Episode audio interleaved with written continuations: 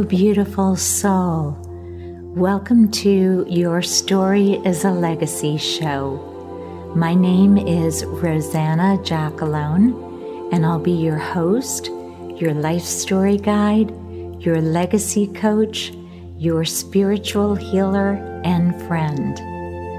This show will help you get inspired and give you resources and practical tips so you can craft and tell your unique life story for yourself, your children, and generations to come. I bet you are asking, well, how will this show make my life better? It will do that by first helping you to get to know yourself more deeply, and in the process, learn your passions and the unique gifts you bring to the world. Second, it helps you get through transitions, things like job loss, marriage, childbirth, relocation, even things like divorce. It also helps you heal by turning traumas in your life into triumphs. And finally, it helps you create a legacy to leave for yourself, your family, and future generations. If that sounds good to you, let's begin our journey together. Hello, beautiful soul. Happy gearing up for Fall Monday. By now, your kids are back in school or college. You've taken the fall clothes out, and maybe you're even thinking about a fresh start. One of the things I'm doing this fall is teaching two of my nieces about personal finance. This idea stemmed out of a conversation with my newly married niece, who will be a first time homebuyer. And also, this conversation was had with my college age niece, who I always teach the importance of being financially independent to. So, why is this important for your children to know? And how does it help keep you on your financial toes? Listen in as we cover these topics today. And as always, I invite you to share your thoughts, tips, and comments in our private community of like minded, inspiring individuals by going to My Magnus Opus Community on Facebook. So let's get started. Do you remember how old you were when you first learned about money? I remember as a young girl having a piggy bank. It actually was a really cute. It was this little man who had an umbrella as like a hat on his head and he had a little red nose and was holding a sign that said, Save for a rainy day. Now, in my little mind, of course, as a child, I just thought, oh, take this out when it rains.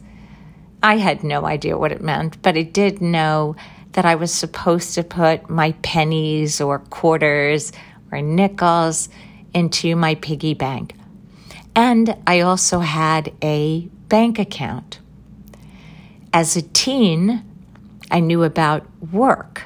I had been doing various jobs from the time I was 11 or 12, from newspaper routes to babysitting, uh, whatever I could do to make some money on the side, I was doing. And I also knew about earning money. Even as a college student, I was working really hard waitressing to help pay off my college tuition. I knew I wanted to be financially independent and have a career, but I didn't know so much about saving, investing, didn't think about retirement. I mean, wasn't that only for old people? it's funny how that seemed so far away when I was 18. And then when I graduated from college with students, student loans, I was introduced to debt. And that's when the credit card companies make those alluring offers to teenagers who don't even know how to handle credit. So I was off to a bad start. Entry level income, job, commuting home to live with my parents because I couldn't afford a place on my own yet. So, in the early stages of my career, I still knew how to earn money. And thankfully, I didn't have debt any longer, but I still didn't understand this whole compounding interest concept. And while I invested in a 401k because I knew I was supposed to, I wasn't really doing much with my money. It wasn't until in my 20s when I worked in a startup with a peer who came from a very wealthy family. He shared with me that he was taking almost no salary in the company, which seemed unheard of to me. But he told me he wanted more equity. And that's when I first began learning the concept of not working as hard for my money as it should work for me, and that I should have such a comfort level with money, it should feel like a best friend. These were concepts that have served me well, but as I like to tell my nieces, I wish someone sat me down when I was a young girl to teach me about this rather than just think my husband and I would figure this out together. After all, what would we be figuring out if I couldn't ask questions and fully understand all of the different types of investments we had? So, you can call me a late bloomer in terms of financial freedom, and certainly my compounding interest looks different than what my nieces will be if they start now. My point is, teach your kids as early as you can, as soon as it seems they are ready and curious. How do you start? At what age should you start? There are different opinions on this, but what is clear is that if you boost your child's financial confidence and knowledge of money, that's key to giving them a happy and secure future, at least in the financial arena the sooner they can start learning. From me, I am taking this on with young adults who are in their teens and 20s, very eager and very curious. We will start learning by seeing where they are. What does financial freedom mean to them? What, what do they know today about finance? What fears do they have today about finance? We'll get into all of the feeling items since there is such a psychological aspect to money. And then we will get into a wonderful class curriculum covering everything from personal finance, the history of credit and debt, financial literacy, budgeting, building wealth, credit cards.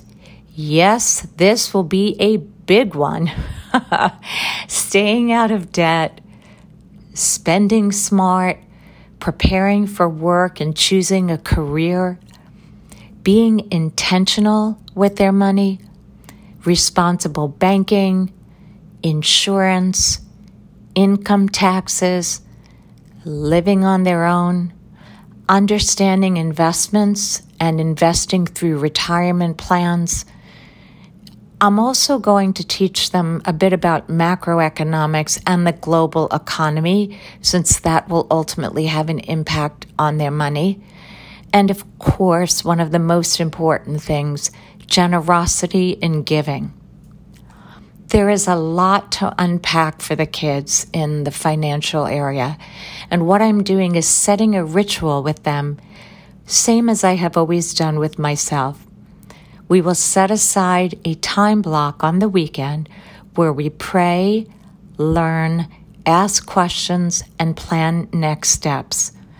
I am so excited about doing this together, and so are they. They laugh when I tell them that I still have my financial ritual of Sunday evening budgeting, reviewing finances, reviewing goals against my big picture goals for the year and several years out, and also my why. Why do I do this? Why is it important to me? I always feel like whenever you're doing something in life, you have a why. And when you have a why to what you're doing, when you start to fall off of the track, you say, Is this part of my why? And if you can answer yes, you keep doing it. If you answer no, you quickly reset. And I have whys for financial freedom. So, this ritual gives me clarity and a wonderful sense of financial freedom, stability, financial independence, and the ability to be generous with people and causes I am passionate about. If you're looking for tools for teaching your children, I highly recommend Dave Ramsey's Foundations in Personal Finance. As many of you know from my prior podcasts, his was a system I used myself when I was learning all about finance. So, of course, he would be my go to resource for teaching the teens and young adults in my life, as he has had to teach to the generations of uh, children and grandchildren in his growing family.